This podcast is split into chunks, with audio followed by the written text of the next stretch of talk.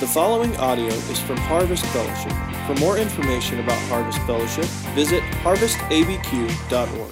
Good morning, church. Merry Christmas, everyone. What in the world is happening out there? Huh? This is craziness.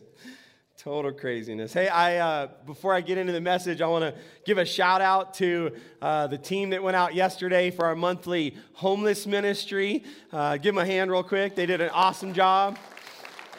Uh, we have a few pictures I wanted to show you. Yes, yesterday was just, it was a big group. And of course, we had this crazy weather. And uh, they'd been praying all week for good weather. And God gave them good weather. Um, he saved it all for today. So thank, thank y'all for pushing. No, I'm teasing.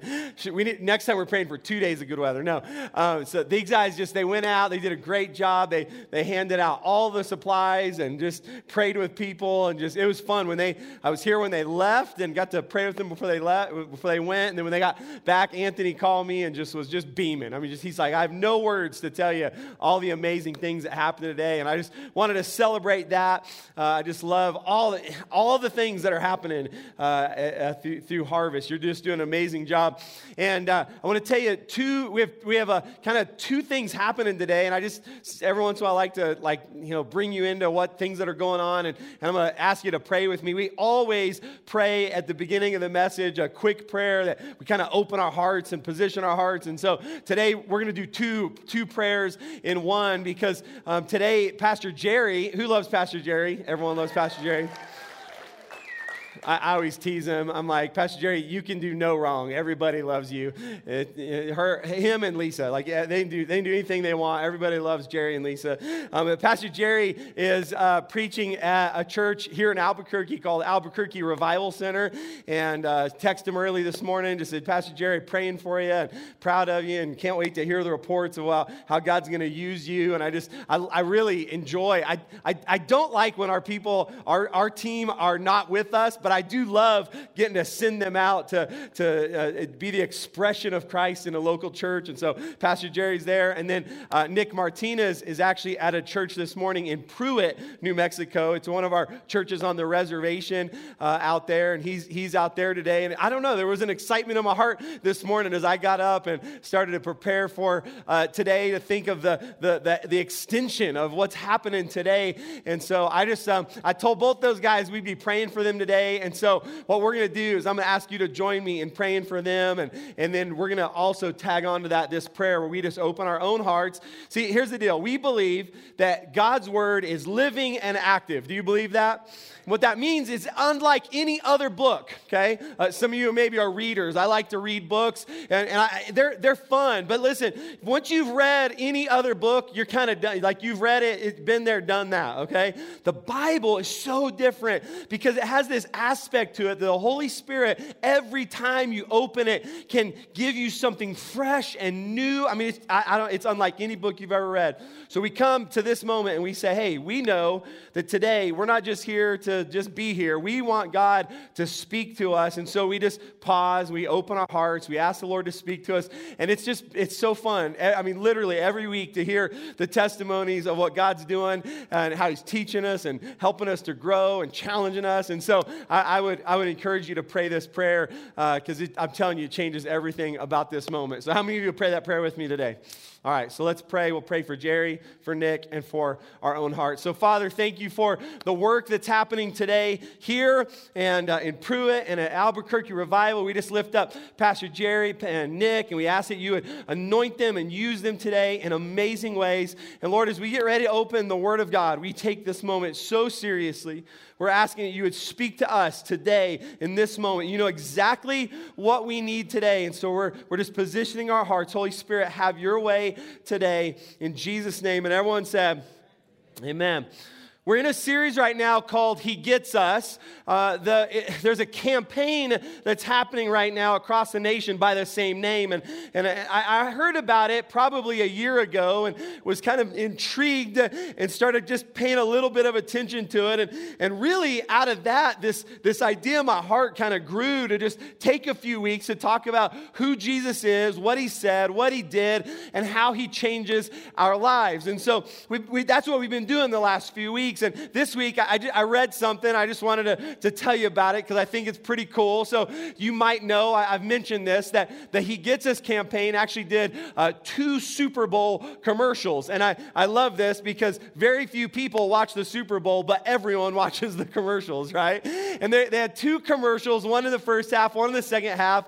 And uh, I read an article this week that is by USA Today. There were 54 commercials in the Super Bowl.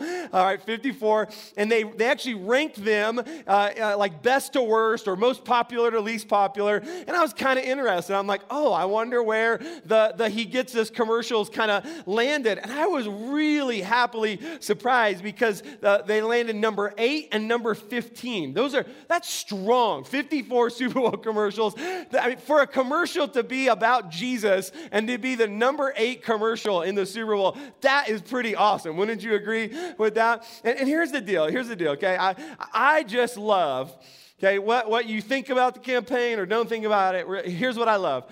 I love that people are talking about Jesus. I mean, wouldn't you agree? That's a, that's a good thing, right? People are talking about Jesus. And, and that was kind of the hope in my heart for this series is that, and I'll tell you, it's happening for me, is that we would fall in love with Jesus, that we would fall in love with Jesus over, uh, over and over, that, that, that we would grow, that we would learn, that we would be challenged. That, that, and honestly, one of my prayers is that, that those that do not yet know Jesus would discover Jesus. And, I, and I, I really believe this. I believe that following Jesus is the greatest adventure of anyone's life ever. Like, it's the most fun, it's the most challenging. I just, it's absolutely amazing. And, and part of why I I talk about it that way is that I, I grew up in church. Let, let, me just see real quick. How many of you grew up in, in some kind of a church? Anyone? Okay, a bunch of us, right? I grew up in church, and I'll just be honest early on, um, it just kind of, it just was boring. I mean, it was just, is that okay for me to say that? And, and I had this idea of following Jesus that it was like, listen, if you follow Jesus, then your life is just going to be boring for the rest of your life. That's just how it felt, right? No pastor ever said that. It's just kind of what I thought, you know. And, and there was a part of me that was like, why would I ever want to follow Jesus?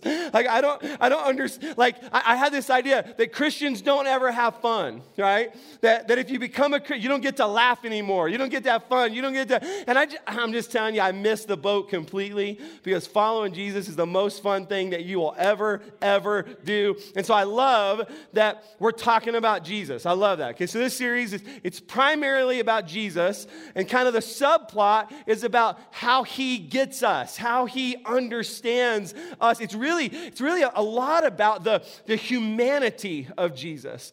Uh, this week I was reading in uh, uh, the YouVersion Bible app that the, they actually have six or seven He Gets Us uh, weekly um, reading plans. And so I was reading one of these, and, and I'll just, this was one line, it just caught my attention. I took a screenshot. It said, A closer look at Jesus reveals someone who is like us and at the same time bigger than us. And then it asked this question it said, Will you give that a pause? And I was, I was actually, I was out on a walk. I was, I was walking this, this tra- trail by our kids' school, and I dropped them off, and I was reading this, and I was just kind of walking. And I'm I read that, and I, lit- I literally paused. Like, I, I read that, and I paused, and I thought, that's pretty amazing. It's pretty amazing that God sent his son, that he sent Jesus to be a human just like you and I. And that, that phrase, it's like he, he's like us, and yet at the same time, he's bigger than us. That's, that's quite a thought, right? It's, it's, it's an amazing thing to think that Jesus was both fully God and fully man. And he did that so that he wasn't this far off God who could never empathize with us, could never understand. I mean, he came to the earth so he could understand fully our feelings, our emotions, our temptations, our desires. Like, I, it's pretty amazing to me that he came so that he could relate to you and I. Now, I, I, th- this series, I've been looking for things about the humanity of Jesus and to help us understand this idea that he gets us. And, and in the last couple of weeks, I was thinking, you know, one of the most rewarding and also, I believe, complicated parts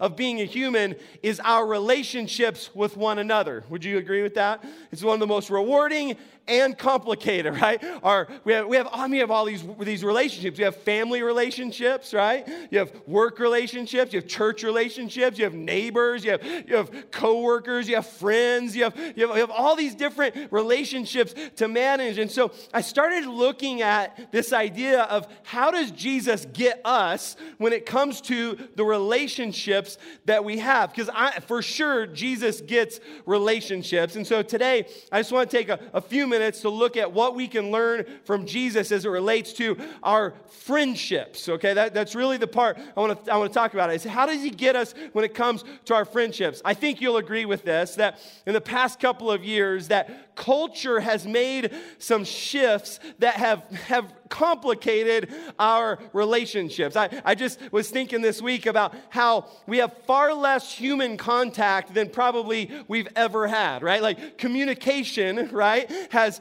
has changed to, from face to face to phone calls to text messages and emails and all, all these non personal, like it, it was kind of humorous to me. We, a few years ago, hired a young lady to work at the church. She was going to serve as my assistant. And one day I said to her, we were going over kind of a list, and I said, hey, so I need you to call, you know, these couple of places and take care of this and check on this person and do this.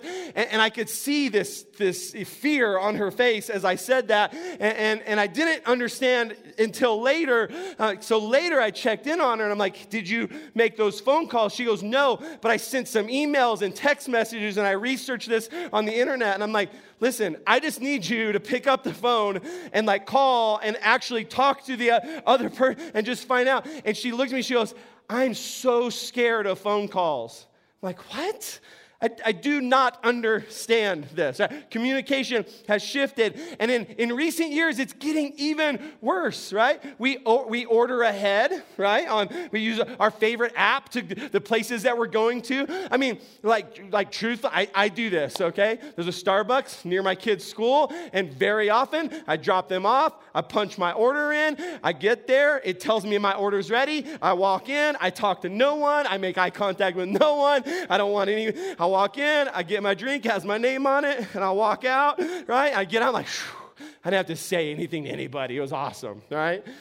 Now, if I'm being social, if I want to, I, I, I, have, I have it in me to do that, but in that context, I just want to get my order and get out of there. I don't really want, I don't care how your day's going. I just, right? We order ahead, right? My pet peeve right now is I go to a grocery store and I get all my food in my basket and I go to the register thinking that there will be an employee to help me, but I have to check myself out, right? No human contact, right? Contactless payment and working from home and Zoom meetings. I'm just, I'm so tired of Zoom meetings. I just, right? Like all of these things. And there, there's some good sides to this. There really, really are. But all of it has complicated relationships. We, we just don't have as many face to face interactions as we used to have. And, and I, I have a little bit of a, I don't know, a concern that, that maybe we're forgetting how to be human, right? That we're forgetting how to, how to converse with one another and check on one another and take care of one another. And for sure, all of these things, I, I'm thankful for the technology, but it has put a distance between us. The, the distance has, has grown, right?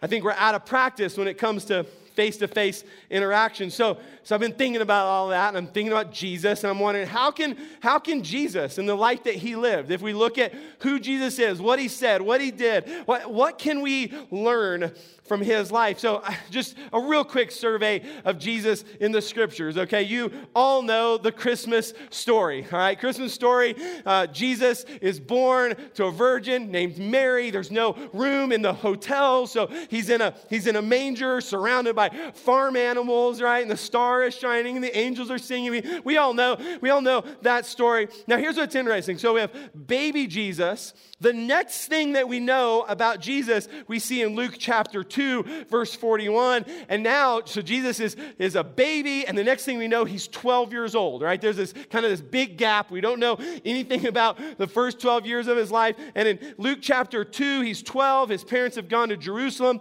for a, a festival called Passover. And it says this After the festival was over, while his parents were returning home, the boy Jesus uh, stayed behind in Jerusalem, but they were were unaware. His parents were unaware of it. Thinking he's, he was with them in their company, they traveled on for a day and they began looking for him among their relatives and friends. And then they didn't find him, so they went back to Jerusalem to look for him. Now, just real, real quick, parents, okay, parents in the room, how many of you have ever lost your child, even just for a little bit? Come on, anyone lost? This is okay. It'll feel good to just get this off your chest, okay? You've lost your child. Okay, um, how many of you now will reverse it? You have been lost by your parent. Okay, all right. Okay, wait, keep your hands in the air. Keep your hands in the air. Jesus understands, okay? He, he understands the abandonment issues. He, he, get, he, get, he gets us, all right? Um, Lisa and I, we were, we were living in Texas, and there was this big museum that we took the girls to. Eden was really, really little, and, it, and this museum had the longest uh, escalator that I think we'd ever seen in our lives. And a moment came where it got a little confusing, and Eden ended up going one way, and we went the other way. And then there was no easy way to get back to where, you know, Eden was. And she was really little, and she was crying, and a security guard picked her up. And it took me a while. Like, we knew it right away. We knew that we had lost her, right? But I had to get back to her, and it was complicated. And I got to her, and that security guard was holding her. And Eden, I mean, she's just so cute. She was always cute. Even little, she was even cuter. Big eyes and tears coming out of her eyes. And the security guard's just holding her. And, and he's like, Are you her father? And I'm like, Yes, I'm her father. And he's just looking at me, like judging me. And I'm like, Listen, dude, when you grow up and you have your own kids, all right, you'll understand. Just stop judging me. Give me my daughter back, all right, you know? And I'm, anyway, it was, he, Jesus gets us. He's 12 years old. He stayed back in the temple. Mom and dad don't know where he is. They go back to Jerusalem. Watch this. After three days, they after three days, y'all, they didn't know where 12 year old Jesus was for three days. We could go, where did he sleep? What did he eat? What was he doing? Right? This is crazy. We don't, we don't know anything about this three day period, all right? After three days, right, they found him in the temple court, sitting among the teachers, listening to them and asking them questions. And I love this line everyone who heard him, 12 year old Jesus, was amazed at his understanding and his answers, okay? So we have baby Jesus, we have 12 year old Jesus, the very next chapter, okay, and now John the Baptist is a, is a pivotal character in the Gospels, and John the Baptist is baptizing people, which, by the way, um, we, we didn't announce it, I don't think, or maybe I missed it, but we're doing water baptisms on Easter Sunday. I'm so, so excited. If you want to participate in that, you can sign up uh, online or through the Church Center app. I'm so excited. So, John the Baptist, he's baptizing people, he's literally preparing the way for Jesus to come, is kind of what he's doing. And, and this scene happens, okay? This is the next chapter. So, baby Jesus, 12 year old Jesus. And now it says this Luke chapter 3. When all the people were being baptized, Jesus was baptized too. And as he was praying, heaven opened, and the Holy Spirit descended on him in bodily form like a dove, and a voice came from heaven You are my son. So this is God the Father. You're my son, whom I love. With you I am well pleased. So Jesus is being baptized. So he's, he's zero or one day old. He's 12 years old. And now he's being baptized. And it says this Now Jesus himself was about 30 years old when he began his ministry. So these snapshots. Little baby Jesus, 12 year old Jesus. Now he's 30.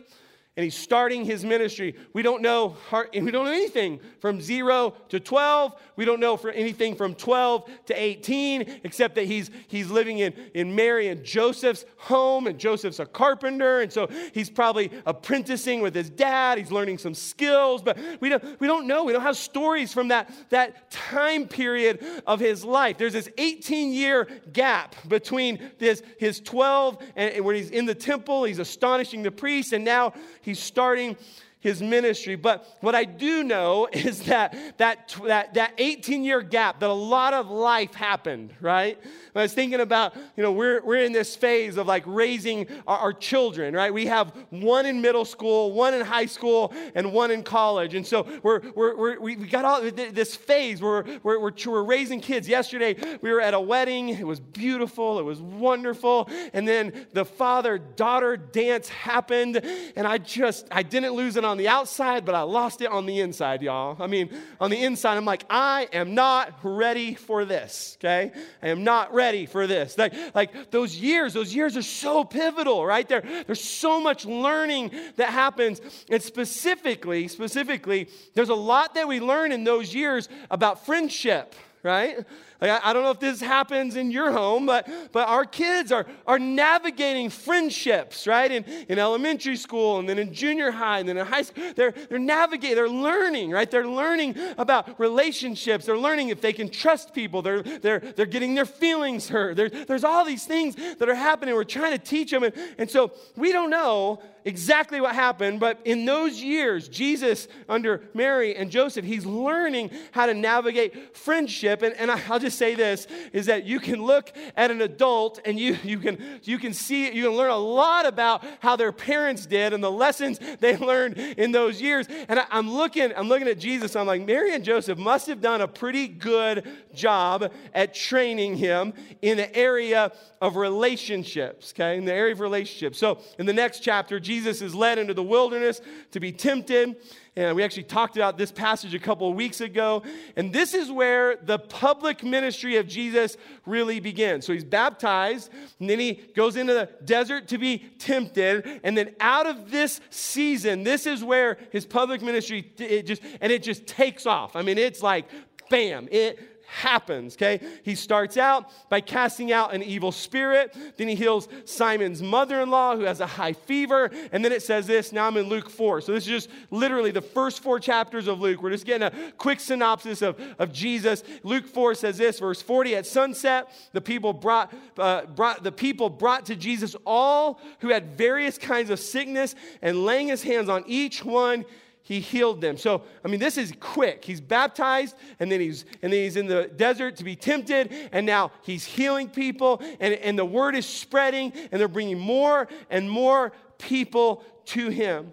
And Jesus now, the picture is this, is that he's kind of operated in obscurity, right, for 30 years. He's kind of been behind the scenes. There's not a lot of people like, you know, talking about him. They don't know, you know, they're not like, hey, have you seen Jesus? Like, there's not a lot going on. He astonished the priest in the, as a 12 year old, and there's not a lot more that's happening. But now Jesus is surrounded by a crowd. Now, now he's got people just flocking to him. He's surrounded, and you probably know this, but it, here, here's what's interesting is it's possible to be surrounded by people and still be lonely. It's possible to be surrounded by people and still not be in meaningful relationships. Okay? Walk into any coffee shop any day of the week, any time of the day. And what you'll find is people who are working alone in the middle of a bunch of other people who are also working alone, who none of them know each other, nor do they want to know each other. Right? It's a really strange phenomenon, right? It's like they, they're, they're just ever, you, you can be surrounded by people and still not be in relationship, in friendship. In an article by Michael Hyatt called The Leadership Strategy of Jesus, he says this. He says, So much of the activity that I see among leaders today is focused on reaching the masses. So the crowds. This is where Jesus, you know, he's, we see him with crowds. He says, Successful leaders speak at big conferences, host popular television or radio shows, publish best selling books, write successful blogs, or engage in social media. Simply put, their goal is breadth, right? It's to, to go as wide as possible. He says, but Jesus has a much different strategy. That's not where he started. His goal was not reach or popularity. In fact, as strange as it sounds today, he actually discouraged publicity. On more than one occasion, after performing a jaw dropping miracle, he told those who witnessed it, Tell no one what you have seen. He says he was a publicist nightmare. Instead, Jesus focused on depth and long term impact. What I, what I love as we study Jesus is that over and over and over again, he bucks kind of the cultural norm of the day. It's like everyone else is doing it this way, and Jesus comes in and, and does it, it, it. Last week, we looked at those, those phrases in Matthew where he says, You've heard it said, but I tell you, right? That uh, so often Jesus is showing up and saying, Look, I know this is what you've been taught, but here's a new way. I know this is how you've done it, but here's a new way. And, and even in how he manages his friendships, how he navigates his friendships, he comes in with this completely different attitude where he, he, it really seems to imply that crowds are, are overrated, right? That like he was never after a crowd, but he always seemed to, to gather a crowd. But that wasn't his goal goal. So Jesus goes to work. Here's what we see He goes to work building relationships with 12 guys, okay? The, you know them in the Bible as the disciples, but Jesus would have just said, These are my friends, right? These 12 guys, like, these are my buddies, right? These, these, are, these are my friends. And, and I really think that, that He's illustrating for us a great way to live our lives that it's not enough to be a part of a crowd right? You're, you're part of a crowd right now right? Uh, you're, you're part of a crowd at your work. You're part of a crowd in your neighborhood. Like it's not enough to be part of a crowd but you need some friends. Lisa and I have this phrase. It's not our phrase, but it's just a phrase we use doing life together, right? Doing life together. If you study the Gospels, what you'll see is that Jesus and these 12 men that that's exactly what they did. They they did life together. I mean i mean the, the gospels matthew mark luke and john it's it's literally just story after story of jesus and the disciples and they're and they're moving through life and they're they're just they're i mean they they do everything together. They they stay together. They travel together. They eat together they're, they're laughing they're crying they're learning they're arguing they're they're they're, they're praying together there's miracles happening like all of it they're just I mean, bottom line is these 12 guys every day, it was just like they woke up and they said, All right, Jesus, what are we going to do today? And they just followed him around and they just they just lived life. They, I mean, can you imagine in, in the three years of ministry, like all of the meals that they shared together, right? All of the experiences that they had together. I mean, I mean, it's just it's phenomenal. I woke up, I don't know, maybe three nights ago with this, this sentence kind of rolling over in my head. It was just this Jesus chose to do life with friends rather than to live in isolation. I just woke up thinking about this idea that, like, how did Jesus live his life? And, and one of the things I see is that he chose to live life in community. He chose to live with friends. He, I mean, he's the Son of God. Let's just be honest. He could have done whatever he wanted, right? He could have lived his life however he wanted, but he, he chose to live in relationship with these 12 men. He, he developed these deep and meaningful friendships. This was his preferred way to live. But Jesus didn't just stop with these 12. Um, that, that, that's an important layer to, to how we live our lives, to have some great friends. But, but he, he actually took it a little bit deeper. I, w- I want to show you this in uh, uh, three short passages. I'm going to just, each one's make like two verses. I, I just want to show you because what we see is that Jesus had these friends, but then he also developed what I'll just call an inner circle, okay? See, see if you can catch on, all right? Luke chapter 8, uh, Jairus, his daughter has just passed away. They go get Jesus. Jesus and the disciples show up. And then it says in verse 51 and they came to the house, and it says, He, meaning Jesus, allowed no one to enter except Peter and John and James and the father and the mother of the child. And they were weeping and mourning. And, he, and Jesus says, Don't worry, do not weep, for she is not dead, but now she's sleeping. Mark chapter 9, after six days, Jesus took with him Peter, James, and John. So we're seeing the same three people appear and led them to a high mountain by themselves. And this is where the transfiguration happens. This is kind of a crazy story. We don't have time to go into it, but he's transfigured and his clothes become radiant, intensely white, uh, as no one on earth could bleach them, it says. And then Matthew chapter 26, then Jesus went with his disciples to a place called Gethsemane, and he said to them, Sit here while I go over there and pray. And look again, he took Peter and the two sons of Zebedee, that's James and John, along with him, and he began to be sorrowful and troubled. So, so you have this idea that Jesus had these 12 friends that, that he, I mean, they did life together, but we have these three different times that we're that we know of where these three significant moments happen: the healing of Jairus' daughter, the transfiguration, and the prayer in the Garden of Gethsemane just before Jesus is arrested. And each of those times, Jesus he does something unique. He, I, I mean, I honestly, this is a piece of I'd love to know. How did he navigate, right? Pulling these three guys in closer without making the other ones upset, right? Like, like, how did he? I mean, he comes to these moments like, hey, Peter, James, John, y'all are coming with me. I, just, just be honest. How would you feel if you're one of the others, right? I would be upset. Anyone else? Why do I not get to go, Jesus? I don't understand. What I mean, Peter, he's always he's impulsive. He's he's always doing crazy stuff. He's always getting you in trouble. Jesus, bring me instead, right?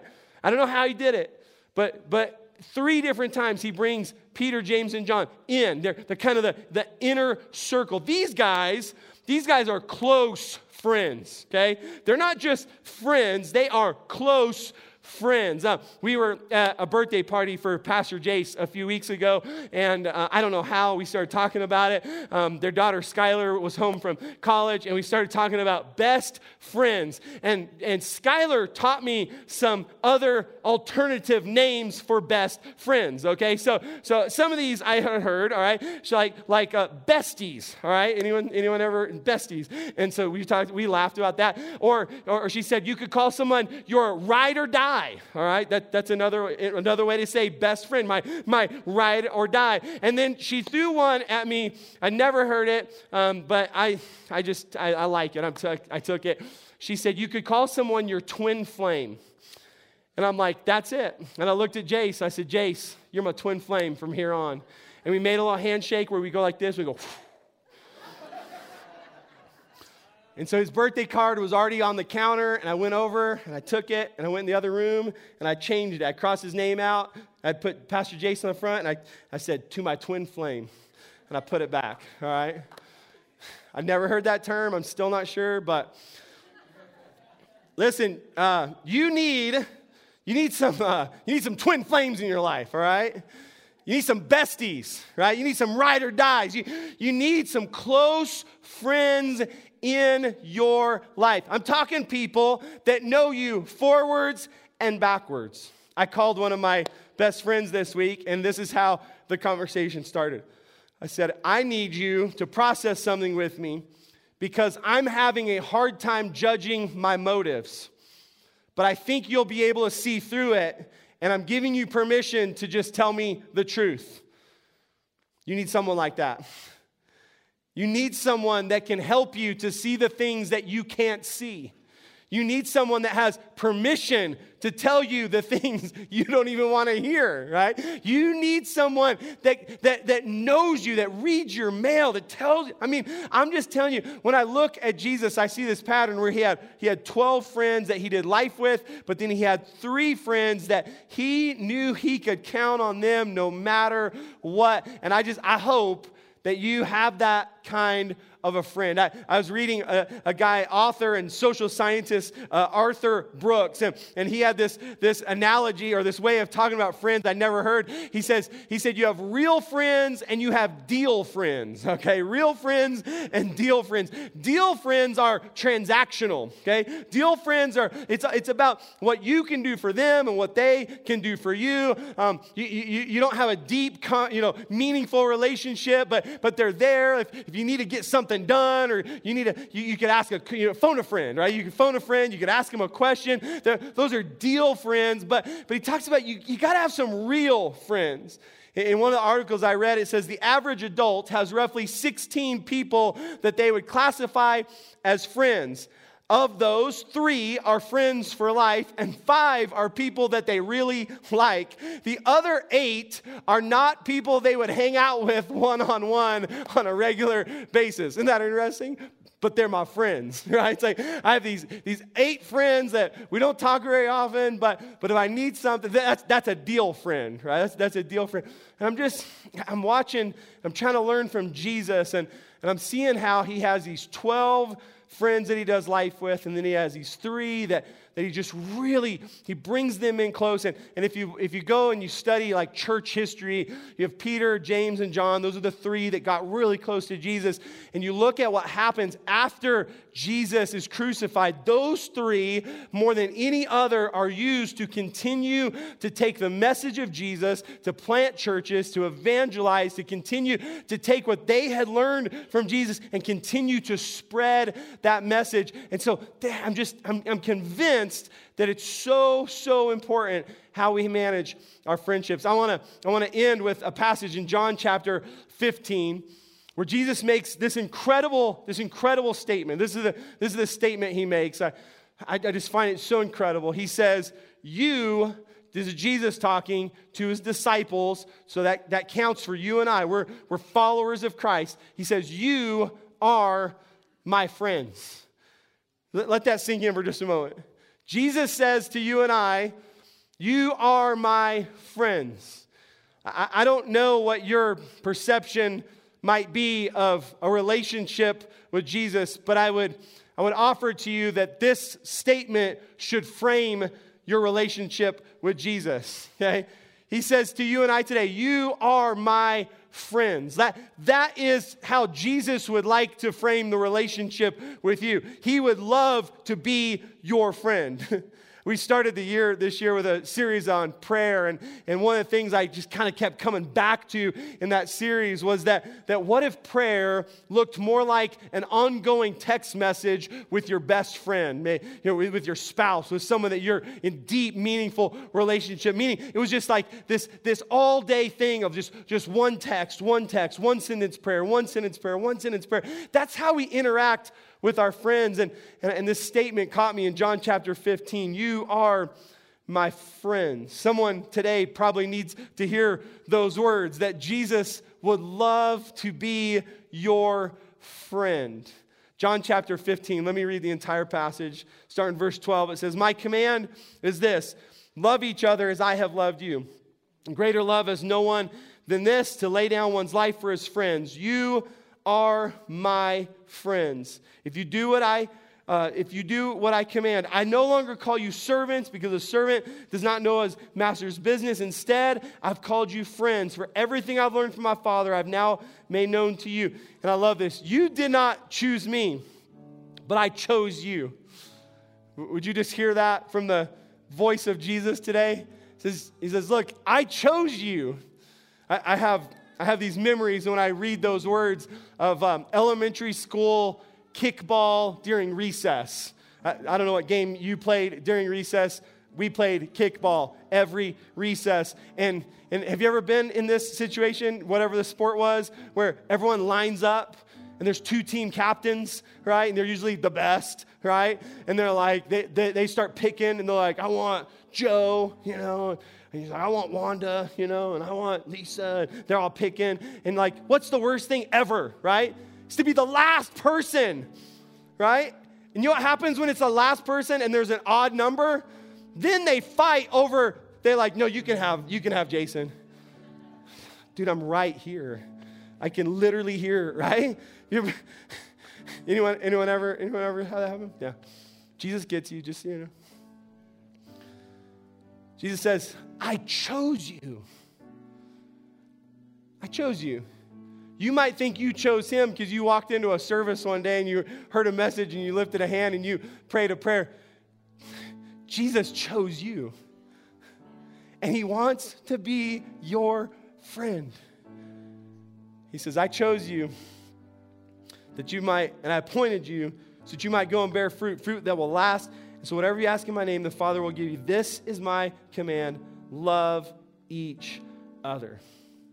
So, this amazing declaration that we are friends of Jesus is sandwiched between two teachings that help us with our friendship with one another, right? He, starts out and he says, Love each other as I have loved you. And then he talks, he says, We're friends. And then he says at the end, This is my command love one another. So I come to this conclusion that the mark of being a friend of Jesus is being a good friend to others.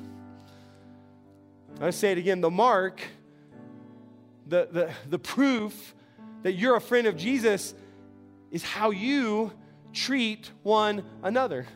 It's, it's, it's in how you live out your friendship with one another. Why don't you stand with me today? One of the things we've been doing in this season, probably four weeks ago, I started really challenging you that I felt like this was a season of, of, uh, of harvest and to, to encourage you to really pray for friends that you have that, that don't know Christ and to, to be intentional about you know, inviting them to, you know, to church, to extravaganza, to Easter, to, to all these things, you know, that, that, that we're doing. And, and uh, man, I just got to tell you some, some really exciting things have been happening. I, I told you how, how a couple of weeks ago, how someone came up after church and, and said, Pastor, when, you, when we prayed the prayer at the end, my friend that I've been praying for for you know, a long time, they were standing beside me and they prayed the prayer. You know, I, I shared that with you. And, and I just, I just wanted to read, I wanted to read a text that, that we got this week. Lisa got it, asked her right before I said, hey, hey, share that text with me. Someone texted this week, they said this. They said, My longtime prayers were answered. My younger brother is now saved and has accepted Jesus. God is good and faithful. Isn't that awesome? Isn't that awesome? I'm, tell, I'm just, I'm telling you, like right now, okay, we got, we're, we're two weeks from Easter, okay? I'm just telling you, there's, there's something in the atmosphere around the, the Easter holiday, because this, this is the whole point of Easter, is that he was raised from the dead to defeat sin, to defeat death, to defeat sickness, to defeat everything you'll ever come. I'm just telling you, there's something, whether, whether an unsaved friend recognize it or not, there's something in the atmosphere in this season. And I'm just trying to encourage you. I'm trying to press into this time. Like this is the time to, to pray for your, your friend. This is, this is the time to to come alongside and encourage your friend, to invite your friend to take a, a bold step, right? Sometimes with friends, we're afraid, right, to, to, to take that step and to, to, to let them know that, that it breaks our heart that they don't know Jesus, right? So think of it this way. Think of it this way. Remember, Jesus said, You are my friend, right? You know what happens to me quite often?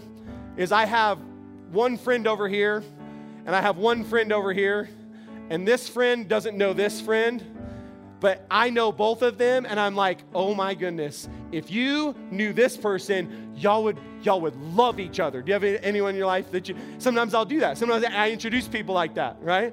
I'm like, hey, hey, hey, come here. You need to know my other friend. And I introduce them, right? That, that's, that's exactly how we do it with Jesus. It's exactly, it's like, hey, I have this best friend. His name is Jesus. He's totally transformed my life. And I would love to introduce you, my, my friend, to my other friend, right? That's all it is. Like, we don't need to overcomplicate it. And so, in this Easter season, I just, I just want to encourage you. I want to encourage you. So, here's what we're going to do we're going to sing one final worship song. We have, uh, we have a team that's getting the room ready for the egg stuffing party right now. We have a team that's getting Dion's pizza and salad against my better judgment, okay? So you don't have, to, listen, you don't have to worry about anything except this moment, okay? Everything's being taken care of right now. We're to sing one worship song. I'm to come back. I'm to lead you. I'm to lead you in a couple of prayers. I just want to prep you. I want to tell you where we're going, okay? So you can prepare your heart. I told you in this series that every single week I'm going to give an invitation for you to surrender your heart to Christ. So we're going to do that first because that's the most important. Here's the second one. I, I just sensed so strongly early, early this morning to pray for, I literally wrote in my notes, all things friends. Okay? I don't know, I don't know what, what's going on in your friend relationships right now, but I really believe that the Holy Spirit just wants to, to help you in your friend relationships. Maybe there's a healing. Maybe there's a forgiving. There's, I don't know, something that needs to happen. I just I want to pray for you and your, your friend relationships. And then this, this, this has nothing to do with friends, but it's just what I, I felt the Holy Spirit prompt me this morning is that we're going to pray at the end for those that need a healing in your body. Okay, I just, I, am like, I kind of argued with the Lord. I'm like, that has nothing to do with friendship. He's like, just do what I say. I said, okay. So that's what we're going to do. All right. So, worship team, why don't you lead us? Would you open your heart in these final moments? This, this is the most important. Is the most important part of the day. So, what does Jesus want to do in these final moments as we surrender our hearts? Thank you for listening to the Harvest Fellowship podcast. For more information, visit harvestabq.org.